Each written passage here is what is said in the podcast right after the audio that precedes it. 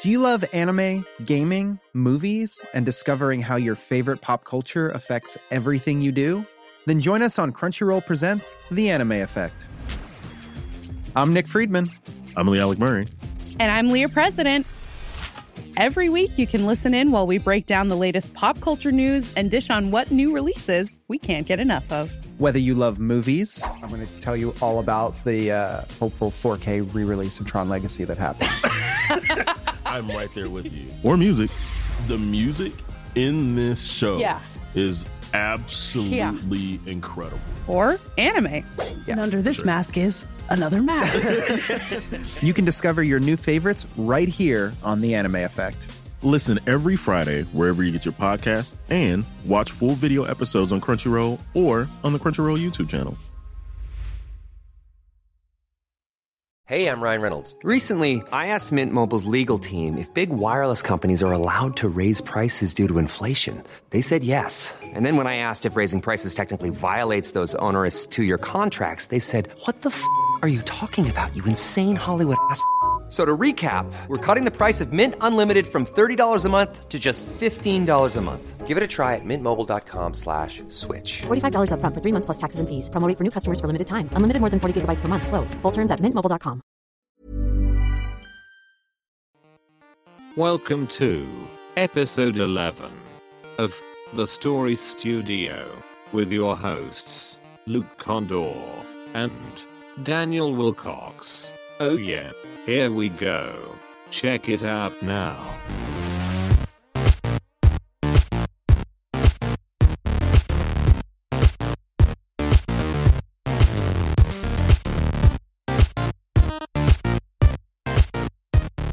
Welcome to the Story Studio, a podcast where an independent publishing company explores the world of self-publishing, independent art, and the future of storytelling. It's a show for filmmakers, writers, comic book makers, crowdfunders, entrepreneurs, creators, and anyone looking anyone looking to tell stories in the modern world. My name is Daniel Willcocks, and today I'm joined by Uh, Luke Kondor with a K. and Jon Lock is back. Our special guest today, Jon Lock, Hey. 2.0 from Big Also- Punch also- Studios. Also with a K. Oh, nice. Also with Somewhere. uh, yeah, no, I'm sorry. I, I very, very happy to be here. He said gesturing with his arms on a purely audio uh, audio medium. So I apologise. yeah, Not quite firing on full cylinders, but I, I will endeavour to be entertaining. yeah. Oh, great. This is a an addendum to the previous episode, I guess. Um, if you haven't, if you haven't listened to the previous uh, previous episode to find out who Jon is, what he's all about, you should probably check that first and then come to here. Uh, does that sound about right? Uh, we've had some uh, very nice feedback based on uh, the previous episode, which has been which has been lovely. Actually, uh, you know, you, you you you do all this waffling into a mic, and uh, you're never sure if any how uh, how it's uh, being received. But no, we've had some people say they, they really enjoyed hearing about what we do at Big Punch, which is nice. Oh. So, so thank you, thank you guys. Yeah, you've um, yeah, yeah, you're opening doors for us, Oh, good. Um, do you, uh, out of curiosity, do you tell people that you podcast openly? I, it's something I tell people, but uh, I have to figure out who that, what kind of reaction I'm going to get first. If to Meaning tell- like polite society. yeah, I would never. Yeah, I don't say I'm talking to microphones in my spare time to most people. Uh, do I? Yeah, I, I, I think um, we may have touched on this recently. We may have touched on this in a, briefly when we last spoke, but um, I think like I'm reaching a point now where I don't know if I'm like proud of what I do, but I'm definitely less ashamed, if you know what I mean, of saying that like I do. I don't. I'm not an adult. You Yeah. know, we say, "What do you do?" I say, well, you know, we write and we design some games and uh, occasionally a, a podcast. And uh, I'm getting to the point now where I can say that, and people go like cool, cool. Like you know, they're starting to maybe not understand it, but like Yeah. just not not actively be scared of it anymore, which is nice. there's like a birthing period, isn't there, where you've got to kind of settle into admitting that Mm. you do it to yourself before you admit that you do it to other people. I'm, I think I'm still at that point with with my work where I've only told a couple of people, and even those people that I've told have been like, "Ah, podcast, Alex, it's nothing. It's it's, it's stupid." Yeah. The worst Yeah, thing is we- wh- the worst thing is when you have to explain what a podcast is, which is Mm. kind of crazy to me. The amount of podcasts I listen to, I thought it was, you know, standard standard content now. Well, it's weird. I mean, I I it's it's so weird. Like I listen to a lot less music than I used to now, and uh, if I, I have headphones in all the time, uh, so, certainly when I'm you know doing um, the day job and editing because I can kind of just like you know isolate myself from the world. But um, yeah, more and more it's just podcasts on all kinds of stuff. Like I, I just enjoy hearing people talk. Hmm. In fact, some of my favorite podcasts are the more aimless ones where it's just conversations committed to tape. Yeah. Any any come to mind that you listen to? Yeah, well, I mean, I think um, uh, like a, gateway drug of mine into the world of podcasting was, um, well, actually, yeah, I think. Uh, I, have you guys heard of LoadingReadyRun? I don't think so. No. No, no. Well, LoadingReadyRun are a uh, Canadian-based uh, group of internet comedians, and um, very kind of indie. Uh, like, like the, to be fair, I mean, I'm doing them a disservice. Like they have Hmm. probably hundreds of thousands of followers. Not quite, not quite millions.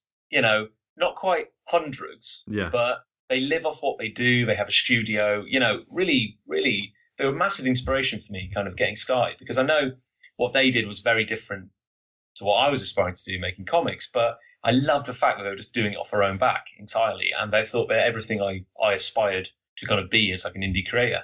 And they just used to do kind of like in the kind of oh when did the kind of podcast revolution start? It's probably about a decade ago. I mean, they were just um they would just do like a monthly podcast, which was nothing more advanced than them all gathered in one room with a single mic, just Hmm. kind of chatting about everything they'd done that week. And I just I think that's maybe where I got my love of just those informal conversations because they Yeah. just waffled on. And they don't do that anymore now.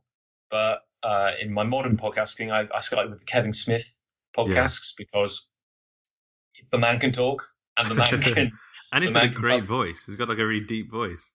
He really does, yeah. Mm. It's it's crazy, and I I I loved um, his Fat Man on Batman uh, Mm. podcast. Uh, I remember like uh, someone telling me about his Grant Morrison interview, and I'm I'm just the most shameless Grant Morrison fan in the Mm. world, and uh, That explains a lot, by the way. After reading a lot of Big, Big Big, BPM, Big Punch magazine, I can I can see the influence now.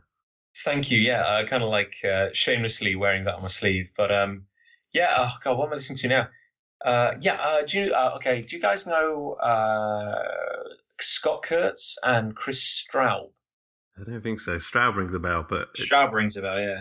Well, they're both um, uh, web cartoonists, and I think uh, like in that thing where I guess we're comic book makers, Mm. and I know you guys are working on a comic, so you know, hey, one big happy comic family. Yeah. Uh, comic book makers, they're definitely like web cartoonists, and uh, uh, Scott Kurtz did uh, and still does PvP, which was like one of the first massive success web comic things, which is still kind of running today, and is is one of the most visited web comics uh, in the world. And um, Kris Straub uh, is a fellow uh, cartoonist who kind of like uh, started out as a like uh, he was a lot he was a uh, degree younger than Scott Kurtz. He was kind of like his friend, but also like uh, like learning from him and kind of coming up.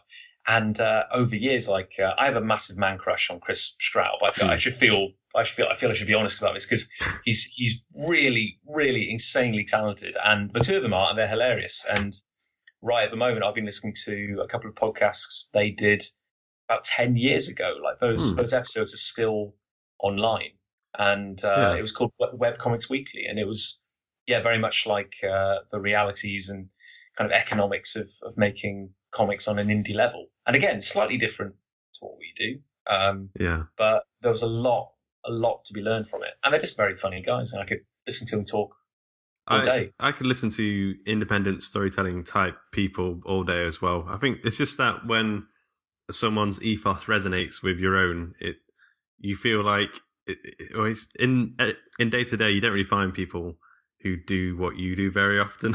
so it's just yeah. nice to find people out there that that are similar in a way. I was going to say, speaking of talking too much, um, I feel an important part of my brain isn't quite working tonight, like the bit that might normally tell me to shut up. So please do tell me to shut up. Otherwise, uh, in this mildly del- delirious state of mine, I, I will just keep talking. I'm not like just have a signal, just both cover our cameras. okay, fine, right. I'm not a So- am not a professional interviewer, but I'm pretty sure telling the guest to shut up isn't the isn't the best interviewing technique. Isn't etiquette, yeah. It's, it'd be a hell of a statement. Yeah. My uh, the podcast I'm listening to at the minute, which I'm really enjoying, which I was surprised I did, was have you listened to any of um, The Walking Dave? I've listened to the, I've listened to the first Yeah. few. Yeah. Yeah, I think yeah, Luke will know a bit more. I mean, um, do you ever listen to the self-publishing podcast, Jon? No, no, no. Oh, it's, that's fantastic to listen to. It's three guys. It's Johnny B. Truant, uh, Sean Platt, and David W. Wright. And um, David, I think about a year ago, he he ended up in hospital because he's overweight and he's got health problems. So decided to double his weight loss by walking around and recording a podcast as he does it. So Right. while he's up, while he's up in his half hour walks, he kind of just talks about his life and and things that are happening, and it's just it's really weird because that kind of stuff I wouldn't normally listen to, but it's so just raw and honest, and there are some hilarious bits in it. So I've listened to two episodes in a row where it's they're on completely different days, but as he's walking past a line of trees, he spots the same snake appear like two days in a row, and you just hear him stop talking and go, "Oh shit, there's a snake," and you go, "Okay," and then the next episode exactly the same thing, but it's just one of those where he rambles about his life, but there are lessons in that where I go, "Yeah, it sounds a little bit like." Some of hmm. the stuff that I go through as you know a, a, an indie author, so Yeah, Dave Dave Wright is a quite an enigmatic soul, and it's he's quite interesting to listen to. Just just talk and waffle on. Uh, I What does he do? it. I feel I Oh, feel he- so ignorant. He's a, an indie author, so he, he just writes uh, fiction, like writes horror books. And, Oh, and wow, sort of yeah. thing. yeah, yeah. But he's a cool guy though. yeah, Um, I've been uh, uh the um speaking of horror, like just uh just because I was uh getting ready uh before speaking to you guys, I was listening to uh an, an episode of one of Kris Straub's uh, kind of modern podcasts from like this year, uh called um Scared Yet? question mark. And uh, he has uh, he does an amazing webcomic called Broodhollow. I've not- uh, which it, it's kind of like uh, Tintin meets uh, Cthulhu, uh, which is probably like the best. the be- I which is doing it a massive disservice, but it's uh, it's kind of fantastic, absolutely fantastic, and the artwork is deceptively simple. Uh, hence the kind of Tintin thing, and it's set in this kind of Prohibition era town uh, in America called Broodhollow. So it's kind of like this Stephen King esque vibe, and you know, deep horrible things beneath the town, but uh, the main character, uh, Wadsworth Zane, I want to say his name is. He's a door-to-door encyclopedia salesman who inherits uh, his his great uncle dies. He's the sole heir to whatever fortune he had, and he has to go to Brood Hollow to collect his his inheritance, and ends up getting stuck there for various reasons. And he has OCD and obsessions and neuroses, and and there are horrible things in the town. And every time these horrible, horrible things appear, the artwork shifts quite dramatically and goes from being like this really cutesy, uh, almost childlike style to suddenly being very grim and scary. Like the monsters are quite dark, and so he's got, uh, and it, it walks the amazing line between being very scary but also very funny. It's uh, a humor horror thing at the same time, and uh, yeah, and he does a podcast with um, another uh, cartoonist called Abby Howard, who I'm not massively familiar with her work, but yeah, they've just been talking about things that scare them. Oh, oh, oh sorry, and uh, Kris Straub, um, he wrote uh, the creepy pasta um, Candle Cove. I don't know if Oh, that rings okay. a bell. it rings a bell. This is the weirdest thing. Like, this is the era we live in. He wrote like a a, a creepy pasta, which was maybe like 400 words, if that, uh, which was a fake message thread in a forum about people discussing uh, a kids program they all remembered as a uh, from when they were children, and it was called Candle Cove, and people were saying like, "Oh yeah, that show used to terrify me as a kid. It was all these really creepy puppets and stuff, and this uh, something called like the Bone Eater and stuff like that, which would just like utterly terrify them." And then loads of people realizing that that show never aired, but they all remember it, and someone said like their their mom came in and they were just staring at a screen of static, that kind of thing, and and from that, which was really just like a like a like a I guess like a modern art installation. It wasn't even a story. It was like a just a fake forum. Um, that's now been picked up and is being made into a TV series. And um, That's pretty cool. it's, it's absolutely bizarre. It's absolutely bizarre. He's a very talented guy. Yeah, I have to check out some of his stuff. amazing. I Um, recommend Broodhollow. So good. Broodhollow. We'll, we'll link all in the show notes again so people can check it out. Um, Jon, I've got to quickly say congratulations uh, because your Kickstarter campaign was fully funded. Oh, good grief! Yeah, Flip. Sorry, no. Have been, you forgotten? yeah, it's, it's been a it's been a manic two weeks. It, it really has. Um, but yeah, I, I, got the email today from Kickstarter saying, you know, we've successfully processed all the funds and they'll be arriving soon, and um, we've got the first digital rewards out out the door. So yeah, it's it's it's almost like it's almost like it didn't happen. It was almost like a bizarre dream, but now, yeah, we're think about to be full steam ahead on getting the rest of yeah. the book finished. I've, um, fantastic. I've received my some of my digital rewards. I think uh, so. I've got. I've been reading Afterlife One, Volume One, uh, catching up, and it's very cool. I actually really like the foreword as well. You have a little bit of a spiel talking about uh, traveling across Canada, oh, and yeah, and, yeah. then wondering. I think you you were in a bit of an ennui about writing in general? Like you didn't know if you wanted to continue, and then you sort of came back and thought, "I'm going to do this thing that became Afterlife Inc." Does that sound about right? Uh, absolutely. I mean, uh, it depends how much rope you want to give me because I'll, I'll, I'll, waffle on about Canada if you want. That Canada, Canada was my kind of uh, my my formative year, I guess. I hmm. Uh, I, I, studied um, I studied biological sciences at university, uh, stop me if I mentioned this in the last podcast. And um, it, uh, as much as I loved it, it wasn't.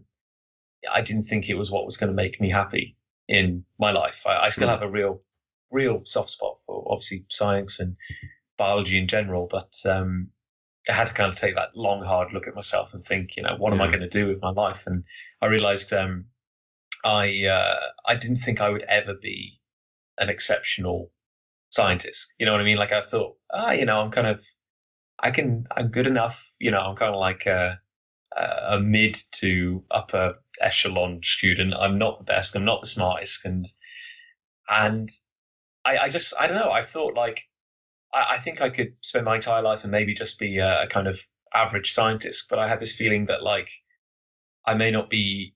I really thought I could bring something to telling a story. Like I, I I would never ever say that I could write the best story ever, but I knew I could tell a Jon Lock story, and mm. I hmm. knew that hadn't been done before. And I, I, I, I got like weirdly like for a for a kid who had very little confidence at all, like in in anything, like no confidence in himself. I did have this crazy, presumptuous self belief in my writing, which was kind of bizarre. Like I felt, I felt Jon the person wasn't up to much, but I thought that Jon the writer could could maybe be someone I, I would like and, and everything. Yeah. And that kind of so I, I probably did the most daring thing I'd ever done in, in my incredibly boring, safe and well behaved life. And I said, Well, screw this, I'm I'm running off to Canada for a for a year and um Did you write did, did you write any of the book when you were in Canada or did you come back? Uh, I kind of started. No, I um when when because at the time I was I had this idea for a comic called uh, Dark Force, uh, hmm. which I was, remember you mentioning that last time. Yeah, yeah. the most '90s thing yeah. you've ever '90s, and uh, I, I, I, I was in Canada. I was uh, living in this kind of rambling shack of a house with nine other travelers. We had a, a terrifying landlady who lived next door. You know, and shenanigans happened. We threw a house party. A wall got demolished in the lounge downstairs. that that that happened, and uh, I was I was you know we were alternating above and below the breadline. I was thinking, oh man, it's so cold. It's so cold in Toronto in Christmas. I'm like, what am I doing? Where am I going to? How am I going to tell a story and get a comic off the ground? And um, I remember in the first week there was a uh, like an indie little comic fair going on in a park around the corner. And I went along, and there was uh, like some free comics you could pick up, and all the Toronto-based indie creators had put together a little anthology. And um, I, I had never even heard of Scott Pilgrim yeah. at the time, but um, there was a short Scott Pilgrim story in there about them just the characters just getting sushi, that kind of thing. And yeah. I remember talking to these creators there, and I met uh, Cameron Stewart, who was just kind of there in this tent in this park, and he was Toronto based. And I said, "Look, uh, it's a bit presumptuous. You know, would it be all right if I popped into your studio one day just to say hello and kind of see what was going on?" And um, he said, "Yeah, come on down." And I've been chatting on MSN Messenger. MSN Messenger. in the heady, Oh, the yeah, no, for a days, 2007, and um, I, I've been chatting with a uh, an artist called uh, Keith, who was Canadian, and we met up when we were in Canada, and he became part of our friendship group, and we were going to make Dark Force. Dark Force was going to be us taking on the world, and uh, I remember going to see Cameron Stewart, and he was saying like, "So what's your comic about?" I was trying to explain to him, and I, I couldn't because it was about everything and nothing at the same time. Like it, it was, you know, it was very, dare I say, kind of teenage. You know, it was kind of like, um, you know, it was angels and demons and and this, that, and the other, and and, and he was just like, and it's going to be a hundred issues long, and it's going to be, it's going to be like Sandman. It's going to be the next Sandman. He was just like, okay, slow down. He's like, slow down. You know, start small. You, you, you're just gonna you're gonna kill yourself if you try to do all that before you can you know, you go run before you can you can crawl. And around that same time, I I uh, popped along to. Oh, I, I'm worried I'm repeating myself now, but anyway, I got I, I got a lovely piece of advice from a uh, from the owner of a comic shop in Toronto called The Beguiling, and he told me there's nothing more overrated than a good idea, which was it absolutely crushed me. It was it was the most devastating advice I'd heard, but uh, it ultimately kind of saved me, I guess, because it, it made me stop and think and start from scratch. And and then in that weird environment I found myself in, Afterlife Inc. kind of blossomed, and I have utterly no idea where it kind of came from. Um, so many of the characters just kind of sprung fully formed out of nothing. It's almost like I was I was the, the everything I got caught up in had just become like a, a blockage. And the moment Yeah. that was gone, I was like, oh heck, I have an idea. And have you still got ideas? Are you going to do any more after four? Or- Oh, absolutely. No. Okay, um, cool. the, the most depressing thing, or the most not depressing, the most uh, maddening thing is that the original idea for Afterlife Inc., which was born from that winter in Toronto, was uh, is that it would- be six books. It would be six books in the style of um, you know the American graphic novels I'd grown up reading, and uh, yeah, and it would be the rise and fall of Afterlife Inc. And the original plan for the series was it would begin with Jack dying, it would end with an ending, like a Hmm. very very definite ending. Um, and then it took me a very long time to actually get it off the ground from that original idea. Like uh, Keith was too busy to ultimately commit to it, and I couldn't pay him at the time anyway. And it wasn't. So I spent a year of scheming. I spent. I had another comic I was working on in Canada, and of course I didn't have an artist. It wasn't going anywhere.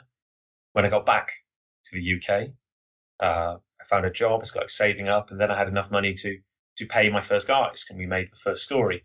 But I realized I wasn't good enough as a writer to tell the story, the original arc of Afterlife Inc. I'd always wanted to.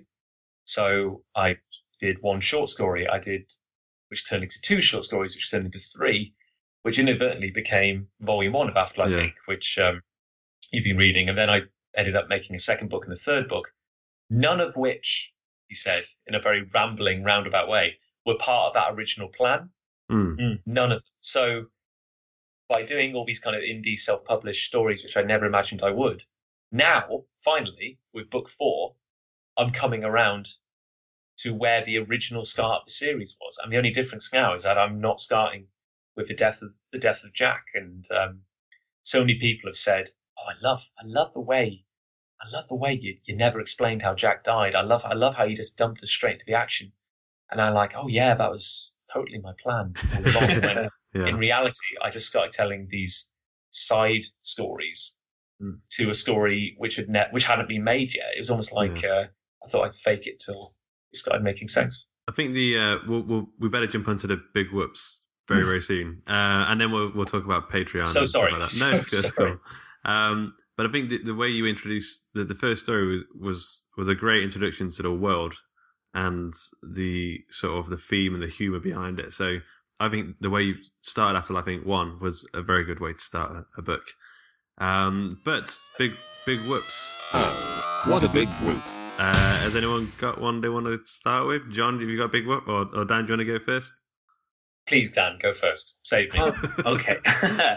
um, my my big whoop will have to be one that I should have done last week, but I don't know why I didn't do it in the end. But it was that we all went to our first Comic Con, not last two weeks ago. It doesn't matter. It's on the podcast. Yeah. Um, but no, we all went to our first Comic Con in Lincoln, which was the Lincoln puns, and um, it was it was kind of awesome. Um, So it was basically it was quite a small affair in terms of how Comic Cons go, or a few that I've been to, but it was well organized. It was kind of a steady stream of people all day, and it was just really nice having our table, our banner, our books, Yeah. and being able to stand there and talk to people face to face about what we do. Because obviously, as writers, we spend a lot of time by ourselves or sort of away from people who actually understand or the people that would enjoy the things that we do. Mhm. Um, so yeah, it was just it was just lovely to sit talking to the people. It was a really well run event by two guys also called Luke and Dan. Um, which was very confusing when they were announcing at the end to bring Luke and Dan to the stage to say thank you for everything they've Yeah, done. I feel like you're welcome. And me, yeah, me and Luke just look at each other, going, "Sure, yeah." Um, but no, it was just it was just fantastic. It was just it motivating more than anything to want to fill that table with more stuff and just talk to more people about what it is we do. Yeah, yeah. It was great. It's really fun. Mm. A good stepping stone, I think, as well to bigger cons because it was quite. I wouldn't say it was tiny, but I'd say it was it was good enough for a first Comic Con. Yeah, definitely. Yeah, yeah. Jon, do you remember your first con, or how long? How long ago was that? Uh, I do. That was February 2012, and that was the inaugural London Super Comic Con. Which Wow, uh, the big yeah. the big selling point was they had Stan Lee, yeah. Oh, basically, and not a whole lot else. Actually, I think I think that's kind of why uh, we ended up having quite a strong start because I think there were so many people through the door who were like, "Oh, I can't wait to see Stan Lee." Right, I've seen him now. What now? And then there's like five tables in the corner, and I was just kind of waving. And uh, he looks nice. Yeah. yeah. That's what I think my, my friend went to that comic. Well, my friend got tickets from his girlfriend to go to that Comic Con, um, and he's a massive Marvel fan. He was oh, he was just fanboying all over the fact he was going to see Stan Lee, and then discovered a week later that he his parents had already booked for them all to go to Italy for that week. Oh, so he, he had to sell the tickets that his girlfriend bought him, and never got to see Stan Lee. I'm sure we'll get to see him at some point. No, he's not doing any more cons. I think is that Nope. never again. well, see, it's weird because I swear he's appeared at like three this year, unless he's and then maybe now's the cutoff point. Or They're the something, but lookalikes. The Stan Lee Right, lookalikes. right. Yeah. yeah. Cosplay. Cosplay. it- It's Yeah. funny, like some random con experiences because I remember like at that at that London Super Comic Con where there it was kind of empty. They had this big kind of ware like warehouse and not much in it. Uh, there was a guy going around dressed as uh, a me- like this amazing Galactus. So he had, and he had a tiny little Silver Surfer on his shoulder. So like my first kind of con experience, I always remember that Galactus. Yeah. Yeah. And then I think the following year, uh, we were at Kapow, a short-lived show. But I met this guy who was half scroll, like you know, and, it, and it, it looked really cool. And he was a lovely guy, and I remember just having this really nice chat with him. Uh, and he just make sometimes you just meet these most genuinely wonderful people, two of which I'm talking to right now, of course. Oh, thank you. Uh, and he was like, "Oh yeah, I was Galactus." I was like, "Oh yeah, you were." You were there. You were like uh, you have just like this really uh, ingrained memory now of that Did show. he did he have a tiny person on his shoulder that was cosplaying as Silver Surfer? But, but being like very, playing very, clothes at very the time. far away. Yeah. So, very far away, and Yeah. by clever tricks perspective, he always appeared from his shoulder. nice. Um, I guess I guess my big whoop. I have two, but one just a very very quick one. Just want to say the the, the new Bon Iver album has nothing to do with storytelling or comic books, but I just can't stop listening to it. Um, but my actual uh, storytelling related uh, big whoop is.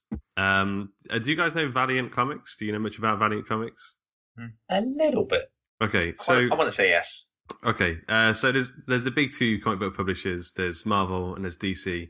And in '92, um, uh, Valiant started, and the idea was to start a third big publisher. Uh, they had Ninjak, Bloodshot, Rai, uh, X-O Manowar, all these character or Harbinger, all these characters that were very very '90s, admittedly, like really super '90s, like mullets, long hair. Um, uh, it, it pretty pretty amazing to look at some of those old ones. But then they went bust and they sold. They also had Turok and um, another big one that they've not been able to get back, uh, Solar Man of the Atom or something like that. Um, so they went bust. They sold a load of their uh, characters and stuff to um, some other company who's still got the rights to them. They're just not doing anything with them. But then in 2012 they relaunched um, with a whole new comic book line. Every single comic book is kicking ass. Archer and Armstrong. Have you are any of these names ringing any bells or? Yeah, I, I see him around. Do you Mm. know what's weird? I have this thing about Archer and Armstrong where Mm. I have no idea what it's about. I think you would love Archer and Armstrong, by the way. But the, the, the name the name always sticks in my like every time I see it. It's Mm. like uh, it's like having stuck something stuck in, in a tooth. You know, you just can't. Yeah. Something about the name. I'm always like, what is it? Like what what is it about? Like it baffles me. I want to. It Oh, seems so weird that a mainstream comic is called Archer and Armstrong. Yeah, it's kind of bonkers as well. It's about um, this immortal drunk guy and um, this kid who was raised. He's like a kid Christian assassin who was raised in a theme park where they trained little uh, kids to believe in Jesus and go kill people who they didn't want. They had like a hit list sort of thing. Um, This looks amazing. Sorry, I'm just looking at pictures on Google. and then they just go on these crazy adventures. Um, there's like uh, zombie nuns. There's um, uh, they go to a place called the Faraway where there's a guy called General Redacted who, as you're reading the comic book, every other word is like blanked out because you're not allowed to see what he's saying. It's the mo- it's the most hilarious comic book. It's uh, written by Fred Van Lente, if if you know Fred. Um, but it, it's it's so good. But anyway, Valiant. So they've just decided to go all punk rock and they decided to fund their own web series for their characters.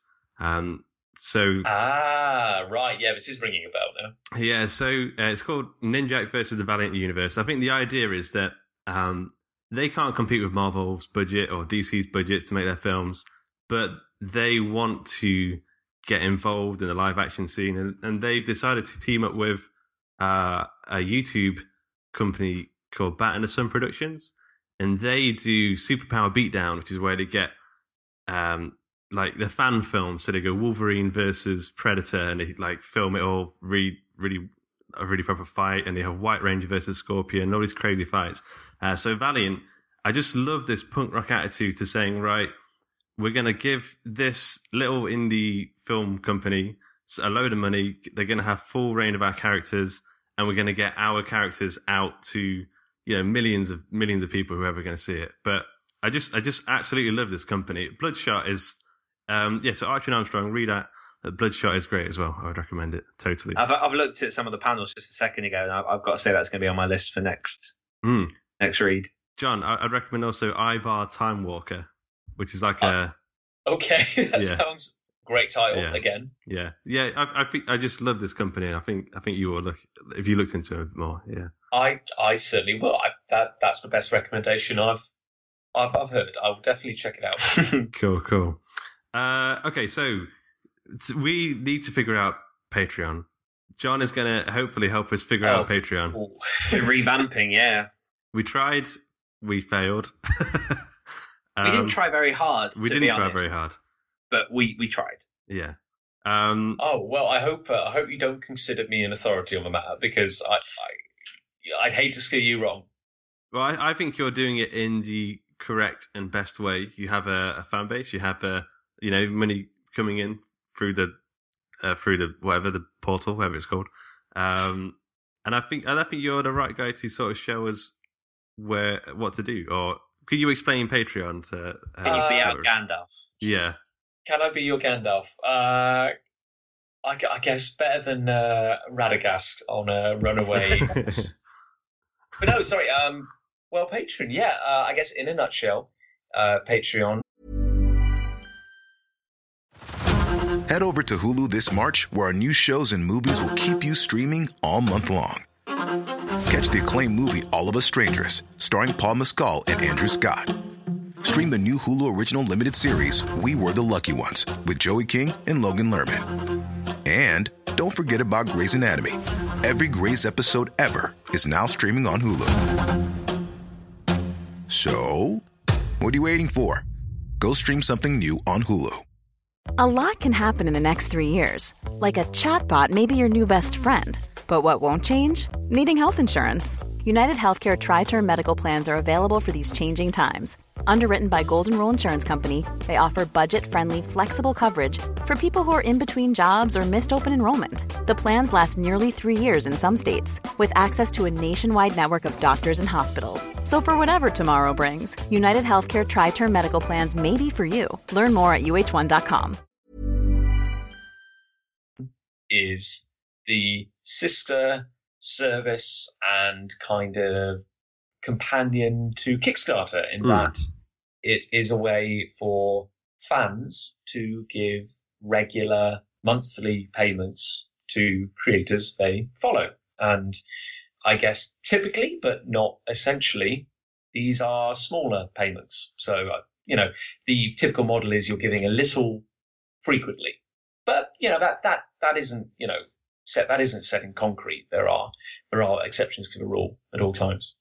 Hmm, But that's uh, I find it fascinating. I genuinely do. Patreon in general. It's a, uh, a beautiful description, I think. Uh, it's probably the most succinct uh, description I've ever heard of Patreon. Um, so you, so your Patreon campaign, it, it looks to me like you've anchored it around Big Punch magazine. Would you say that's correct? Well, uh, yes, indeed. I mean, I think uh, that was that was the original idea because we. Uh, the thing is, like again, Patreon. Uh, I still feel as though the indie comic book, or maybe just comic books in general, are still kind of finding their feet with Patreon, and I know I know for a fact that we are as well. Like, uh, it you see the areas which are doing really well, or the creators that are doing really well on Patreon, and it's not comic books as such. Hmm. Um, I heard someone say once that like uh, uh, Kickstarter lends itself more to a thing, a product, like one-off kind of. You're saying like uh, I, I saw like a Venn diagram of like you know how best to plan your crowdfunding or whatever, and uh, if, yeah, if you're making a, thing with a defined end goal, maybe Kickstarter is for you. Uh, if you are doing more of an ongoing thing, then Patreon is maybe for you. Um, so I guess traditionally back in the day, people might just uh, put stuff online for free. I think Patreon does lend itself so well to was anything with an online component. I know that sounds kind Yeah. of like slightly redundant because everything has an online component these days. But I think like you think about what you're creating and you think about the platform it's released on. And if it's going online regularly, then I think whatever it is, you're you're gonna kind of do well on Patreon, I feel. Hmm. Um, but yeah, we we um, I don't think the indie comic book scene has traditionally kind of fitted quite well into that model, and um, we we started doing BPM nearly two years ago now, and we had this idea that we would do a regular print magazine, which was something that, uh, given the production costs of doing stuff on the indie level, that was quite hard, uh, and it certainly hadn't been done too often on this small scale. So we thought, well, how are we going to do this? How are we going to make it work? And we wanted to offer it as a subscription, which again, to our knowledge, was not something which had really been done too much in the UK indie comic scene. I'm sure there's plenty of examples out there that would prove me wrong. But um, so yeah, we we set up a subscription, and we we did we had kind of two branches to that. One was through MoonClerk, which is a it's just kind of a third party subscription provider, which has the mechanisms to allow you to take addresses and payment details and everything, and uh, and then also through Patreon. And the the way we broke it down, and we did originally uh, shape it entirely around BPM, our magazine. The idea was that you could either subscribe through our website, in which case every three months, every time a new issue was made, um, five pounds plus postage would go out as a subscription. Or because Patreon is monthly, you could, you know, become a patron, and a smaller amount would go out every month, but it would equate roughly, you know, over Hmm. three months to the same as getting an issue of, B- of BPM. And and then we always said that any patron would also get kind of behind the scenes extras, and that was the original plan. And we've we've tried to refine it a bit kind Yeah. of since then. But I feel we're always kind of learning and, and evolving. Yeah, I, I think um, Dan, what what is our new plan that we're thinking about? Could how would we best describe it? So I think we're looking at what we did before was we kind of tried to launch it on the back of the success of the other stories and have it as a bit of a um, you can get it was like weekly in advance episodes of the other stories. So you get exclusive sort of before anyone else, Hmm. um, which didn't really take. But I think now what we're looking at doing is almost branding it as um, an exclusive insiders club. So you get a bit more of the backstage stuff. You get a lot more of the behind the scenes as well as sort of extras that you can't get anywhere else. Um, but not really kind of going over the top with it. Just having it as if you're a super fan and you're really enjoying the stuff and you want more. Here is this service where for an extra couple of dollars or whatever is on Patreon, you can you can get a bit more from us Mm-hmm. Yeah, that's kind of how we're approaching it because I kind of feel like with some people, the minute you say Patreon, subscribe, whatever, people one might not know what Patreon is, so it's a bit scary, Mhm. and two, people that do know know. I don't know. It's almost like a buzzword that could put some people off of um, of subscribing and, and becoming a patron. So we're going to try and I think brand it as a bit more of an insiders club. Yeah. Of. Yeah, yeah, no, and I, I, uh, it, it, it's it's really interesting because it's something we we've been talking about a lot recently, and I'm sure other people arrived at this a lot earlier, but it was a revelation for us at least. But the psychology of it is absolutely fascinating because I never imagined that anyone would want to give money yeah, to, to, to, support it. I know it sounds daft, but like I, it always occurred to me that like uh, I always thought for the longest time that like stuff online is kind of free. That's kind of a thing. You know, like if you were putting out a webcomic, for example, the traditional model was always you put the webcomic out entirely for free, almost as like a kind of spec- speculating, and then you sell books off the back of it, and that's how you kind of you know make money.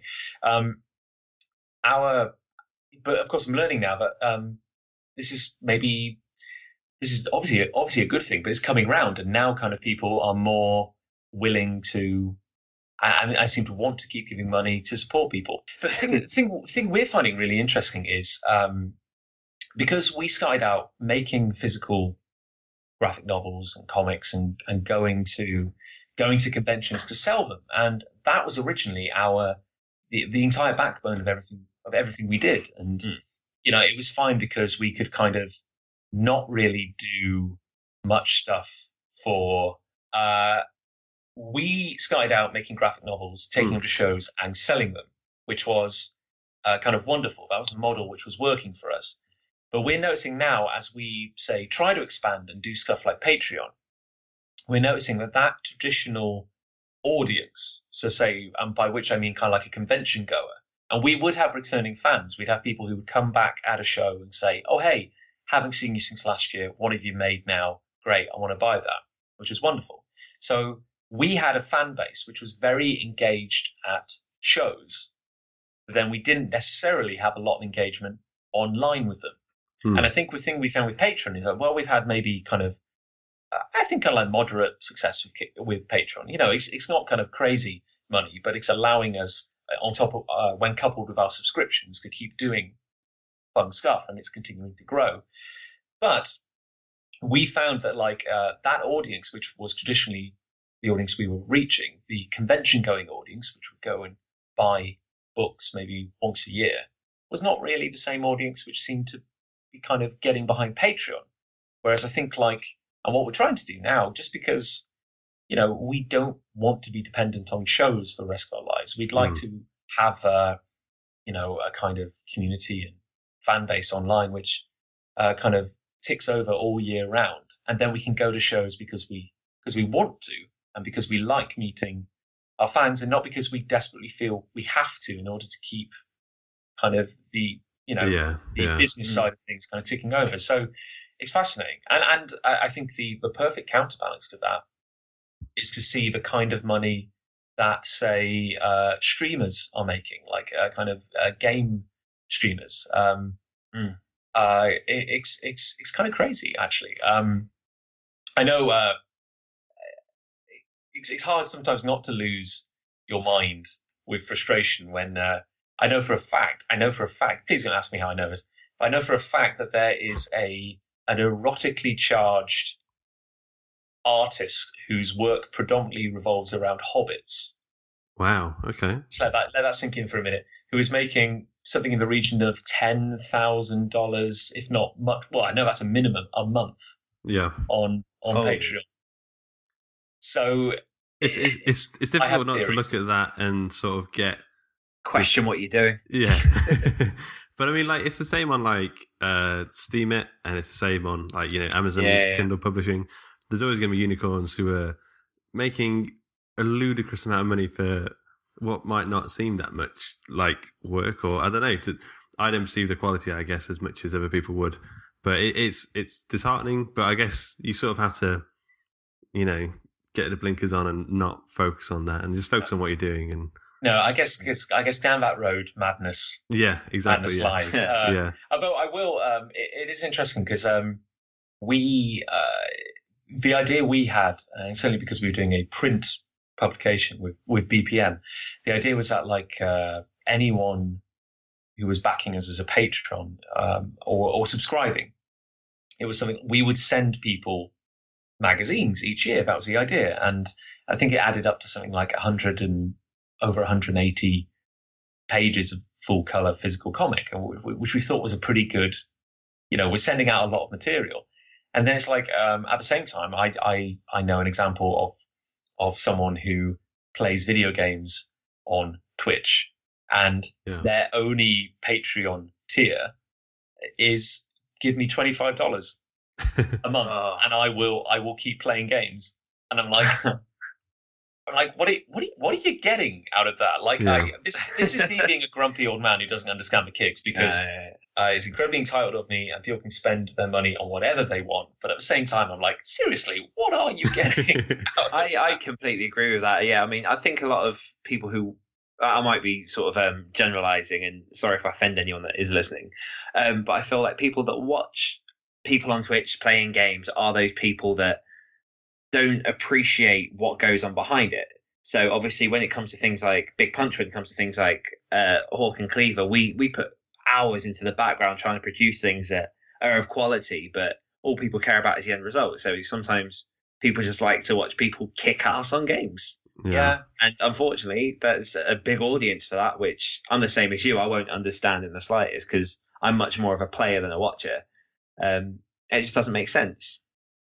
I think like uh, there's a. I heard someone make a really interesting point the other day about how, in their opinion, there were three types of. I don't want to say people, but you know, you could get like creators Hmm. who were kind of like actively making new stuff. Obviously, the the, the name is pretty self-explanatory, uh, or uh, content generators, into which they kind of grouped uh, people who stream. Uh, it's kind of like, or people who do, say, YouTube commentaries. It's like you're kind of creating something new, but it's entirely. It's more like you're repackaging something that kind of already exists. So, for example, it would be doing a uh, a YouTube series in which you are dissecting or commenting on movies or that kind of thing, or you know, playing uh, video games uh, for entertainment purposes. It's like what you're doing is entertaining, but it's not kind of ultimately creating anything new.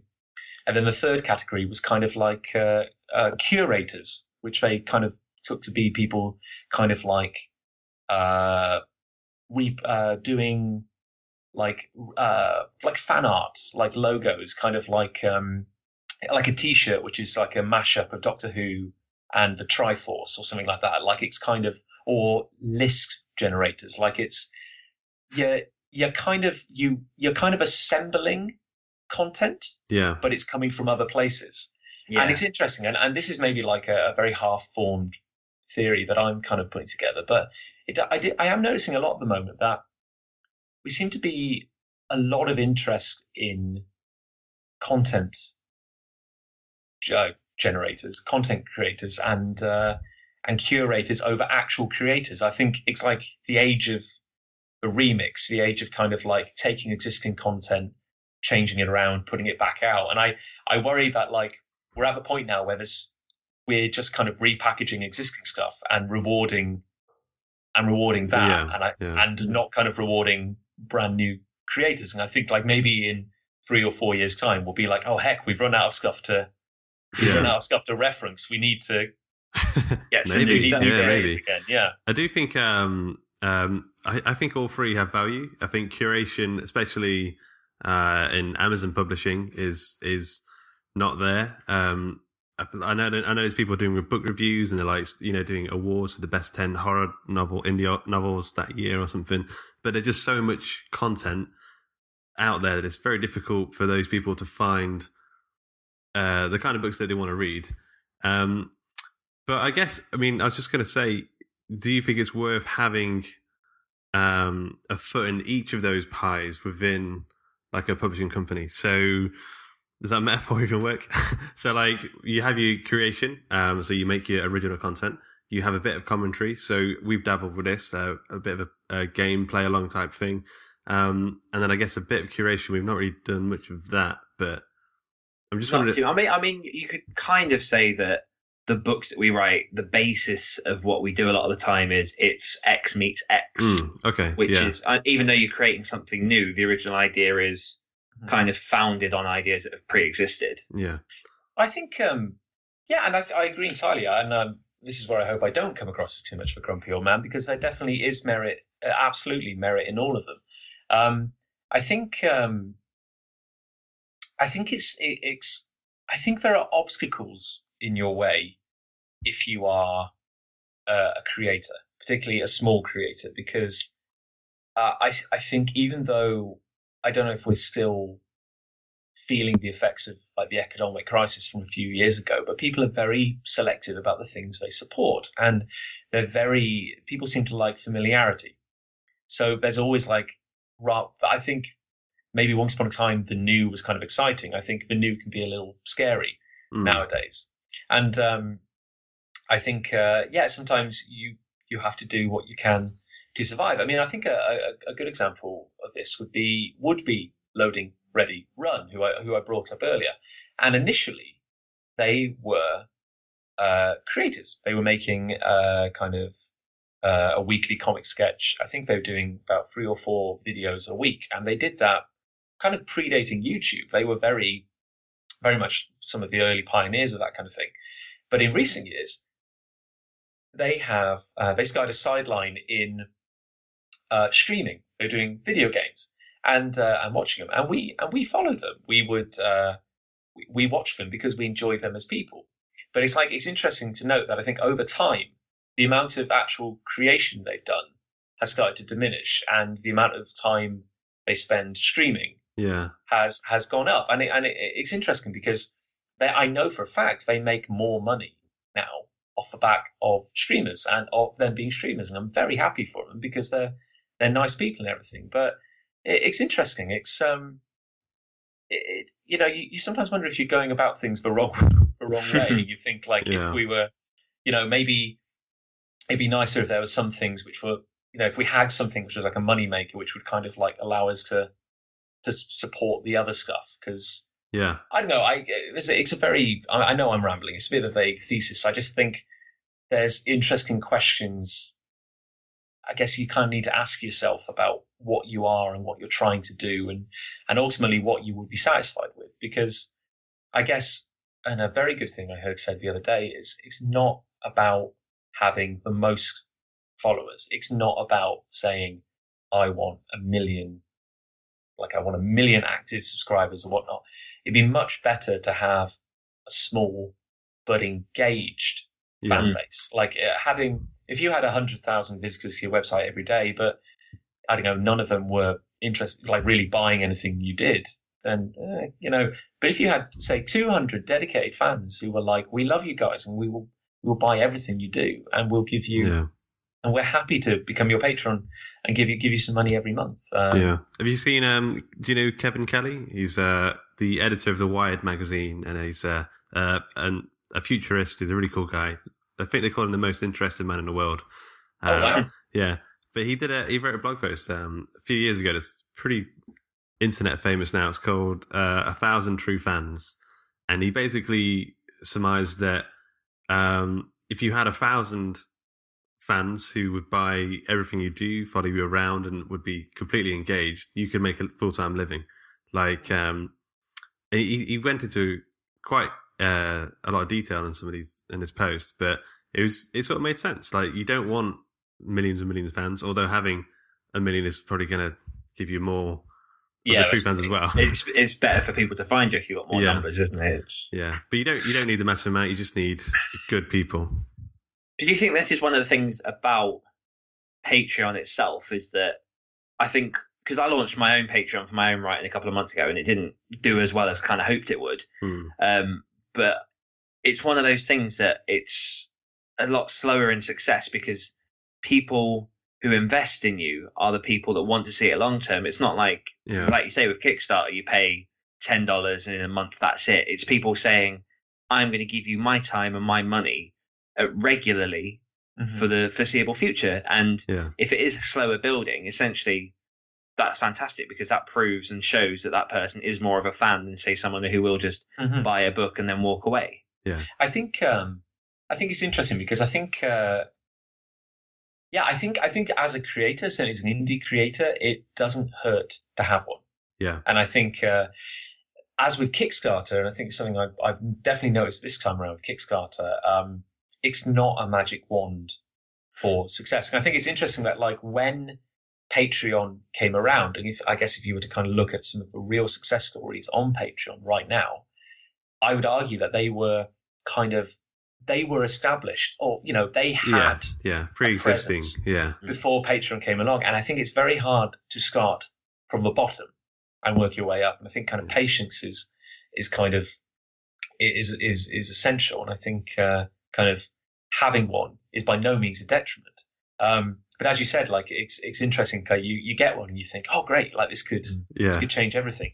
But I, I think this kind of goes into, I guess, kind of who you are as a creator, or or or, or who you all are as, as a group of creators, and also who your audience is. Because I think one thing we've noticed with our Patreon, and something we tried to kind of rectify, is that originally it was very focused on BPM, the magazine. So then, of course, if we had someone who was a fan of, say, Afterlife Inc., say that say they really enjoyed what my work on Afterlife Inc., and they're like, well, hey, I want to support you on, I want to support you on Patreon or something, but you've got this Patreon for Big Punch, and I'm like, where does Afterlife Inc. fall in that? And like, I, I don't really know what its BPM is. I don't really care about that, but I do love Afterlife Inc. Or you know, or vice versa, just as like an, an example. And I think, um, I think your Patreon needs a focus, and that's something you know. This is why I said like we've by no means mastered it, and we're going to continually try and evolve and and and and improve. But um, yeah, it's interesting. We wanted we wanted our Patreon to kind of represent everything we did as Big Punch Studios. But then we think to ourselves, well, what what do people know? What do people respond to more? Hmm. And you know, it could be argued that because Afterlife Inc. has existed longer than Big Punch, you know, maybe Afterlife Inc is a better known brand, much as like Nick's Seven String had a life before Big Punch. So it's interesting. Like if you, you know, like you know, Dan Willcocks Patreon. You know, it's like, are you doing a Patreon for Dan Willcocks, comma writer, or is it like this is the name of one story I wrote? You know, Yeah, or it's like yeah. the, the ongoing work of Dan of um, I don't know, um, uh, Dick Punch, like Private Eye or something like that. Like the most the most th- thrilling. Uh, and, and his psychic Matt Finish, and they're just like you know they're going off and like saving the world, and people go, "I love the ongoing adventures of of Dick Punch and of Richard Punch." Yeah, of Richard, yeah, Richard Punch, and it's like I uh, who writes it? Oh, I don't know, some guy called Dan, but I love I love Dick. You know, this Yeah. is the thing, and it's like, and, and, and it's interesting because if you had, you know, uh, if if your presence as you yourself is strong enough, people are going to want to support that, and, and this is this is the thing. This is the, I guess this is this is the balance you have to to kind of strike. Yeah, it it seems to me like um, the the first takeaway then is to find something to the, the best way to the best anchor for the the campaign. It's going to be the biggest law, but then you sort of want to have it expand outwards to be something bigger. And it's almost like your your Patreon campaign should just be a platform to enable those a thousand true fans to support you. Like you don't, um, you shouldn't be seeing it as a marketplace to, you know, um, find new customers and, and, and, and build up your brand there. But it seems more of a place for people to support you and, and keep you going. Yeah, and I think um, you know a big thing is is is not being afraid to put your personality out there because uh, uh, people are starting to realize, and maybe this is a turning tide, which is ultimately a good thing, that you know you're not robots who make these machines. It's like people may love your books, but I think where Patreon will shine is where people go, I love the work of Hawk and Cleaver, but I love the guys who are Hawk and Cleaver even more, and I want to see them kind of, you know, succeed and have their success. And um, I think, uh, I guess one thing which has always worked in our favour is that I think we've always been very, or tried to be at least, very sociable. I think, I guess it's hard on a Sunday morning at a con when you're kind of very grumpy and tired, but it's like it's genuinely one of the greatest joys uh, of of creating has been meeting people at shows. I've absolutely loved, love, love, love meeting people and Yeah. uh, talking to them and knowing someone loves your stuff. And I think I think the only the only downside is what I mentioned earlier. Is simply that I think the traditional, and I'm, I'm generalizing massively, but I think the traditional UK kind of comic buying scene has really yet to come around to Patreon as a whole Yeah. and I, th- I think we'll get there. So I, I think at the moment, what you absolutely need is a web presence and community, and you need a place where people can come and find you daily, whatever it is you do. I think it's hard to do a Patreon if your fans can only really engage with you once or twice a year at a show. Yeah. Like yeah. I, I think I think uh, whatever you do, be it Twitch streaming or crafts or writing or, or making comics, it's like it, it you need a dedic you need somewhere where, where they can find you on a regular basis, and I think they need a reason to come find you on a regular basis. And Yeah. you know, if you're putting out your books on regularly or as installments or kind of like uh, I guess serialized Arthur Conan Doyle style short bursts of microfiction and your podcast, that's the kind of thing which is really gonna really gonna strike a chord. Yeah. Yeah.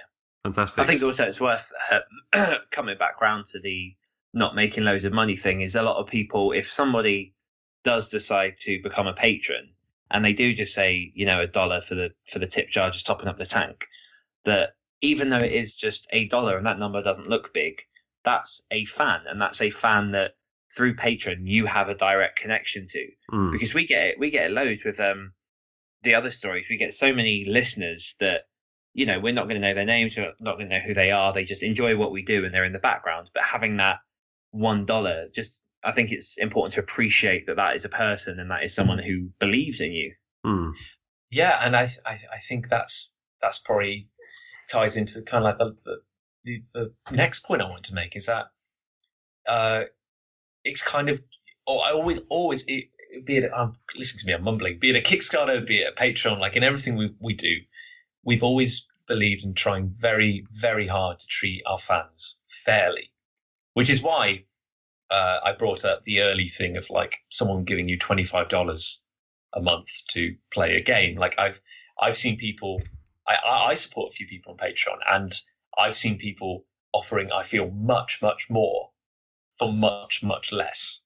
I feel you know. Um, so, which is why I think Patreon works best at traditionally these these kind of low numbers, and we always wanted to give give people extras. I mean, we're we're wheeling out some ideas where we really want to make our patrons feel special and feel kind of engaged in what we do.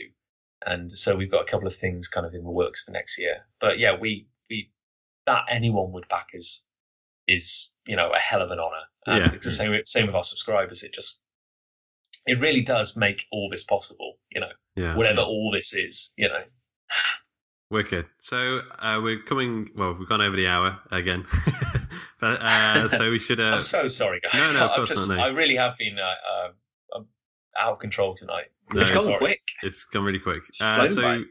Uh, I've I've last minute put together some quick fire questions. So Oh, Jon, if if you're ready for uh, a second round, Round of quick two. fire questions, um, Uh, yeah, f- fire away. Uh, hit me where it hurts. Quickly, please. okay, Dan, do you want to go first? After you, mate. You go first this time. Okay, Jon, are you ready?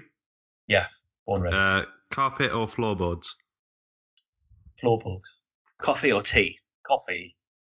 Last person you sniffed. Uh, the, uh, my friend trainer at his wedding at the weekend. He smelled like a champion. What is the key ingredient of surprise? Uh, timing. Did you know? Yeah, I did. David Blaine or Paul Daniels? Uh, Paul Daniels. Uh, what makes a good comic book? Uh, Staples. The best film sequel? Oh. Good gracious. Uh, I liked Age of Ultron.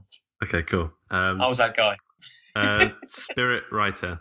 I guess I know who this is now. Actually, Uh, yeah, Graham Rice. yeah, cool. Spirit spirit carbonated soda drink. Oh, uh, uh, oh, tonic water. Oh, lovely. I, I, I love I, tonic I water. enjoyed Age of Ultron as well. Thank you, thank yeah, you. I thought it's cool. I liked Yeah. it. We're Um, kind of we we have our support group monthly where we uh, we talk about talk Is about our love for a movie. A- AA meeting, right? Age of Al. Oh, I didn't quite work. The A- the Okay. Yeah. Gold Star. Um, cool. Okay, so where shall we send people to this week, Jon? Well, uh, if if they were kind enough to make it through another hour of me waffling, and and I'm just going to keep apologising, but I, I hope I haven't come across as too much of a grumpy old man because I, I just had random thoughts I to get out of my head. But uh, yeah, uh, www.bigpunchstudios.com is the place for all things Big Punch, and uh, uh, I guess www.afterlife-inc.com as well, where we'll be getting some new content up on the site as well. Great. And Dan, what we do you want to send people to this week? Uh, www.hawkandcleaver.com. Put your email down, get yourself a free book. Great. All right, guys, I'm going to stop the recording now. We hope you enjoyed this episode of the Story Studio podcast. Still hungering for some podcast goodness? Then why not check out our other show, The Other Stories? Oh, and did you know? Every time you leave us a review in the iTunes store, a puppy is born. Cute, eh? Anyway, toodle pip.